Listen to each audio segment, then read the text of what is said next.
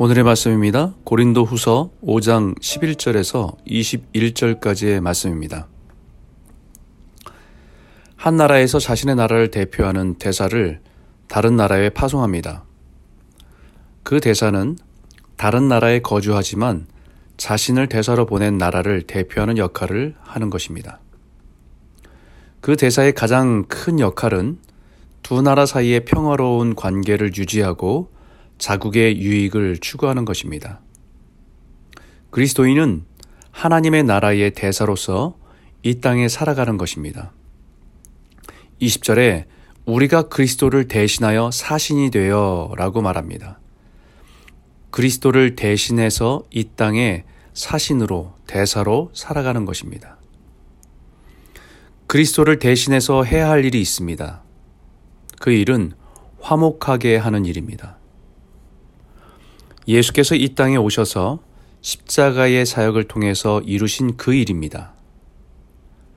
18절에 하나님께서 그리스도로 말미암아 우리를 자기와 화목하게 하시고 또 우리에게 화목하게 하는 직분을 주셨으니라고 말씀하듯이 예수님께서 우리를 위해 스스로 화목제물이 되어 주심을 통해 하나님과 죄인인 우리가 화목하게 하신 것입니다.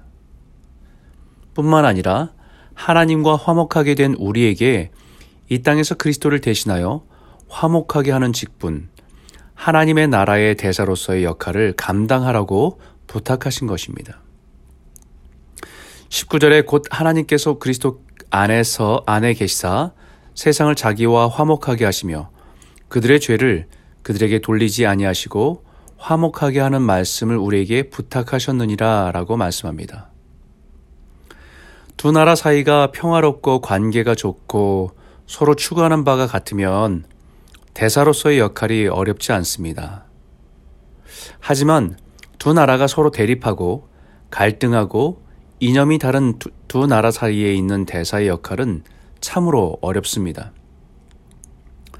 세상이 하나님의 나라를 닮아가고 선을 추구하지 않고 오히려 죄를 추구하고 하나님의 나라를 대적할 때에 그 대사로서의 역할은 참으로 어렵습니다. 그래서 하나, 우리에게 하나님의 나라의 대사로 역할을 감당할 때에 하나님의 말씀으로 감당하라고 부탁하신 것입니다. 한 나라의 대사가 자신을 그 나라에 보낸 나라의 입장을 대변하기보다는 자신이 잠시 머물고 있는 나라에서 제공하는 화려한 파티만을 즐기고 있다고 한다면 그것은 직무유기입니다. 마치 하나님 나라의 대사로서 이 땅에서 하나님의 말씀을 전하고 그 말씀을 통해서 하나님과 화목하게 하는 일을 감당해야 될 사람이 이 땅에서 누리는 물질적인 만족과 유익에 젖어 있다고 한다면 그것 또한 심각한 직무유기입니다. 하나님께서는 우리를 통해서 하나님의 평화를 권면하십니다. 우리는 그 하나님의 말씀을 가지고 세상에 나아가 화목하게 하는 일을 하는 사람들입니다. 우리가 전하는 말씀이 하나님의 화목하게 하는 말씀이기에 우리의 삶이 그 말씀을 따라 살아가야 합니다.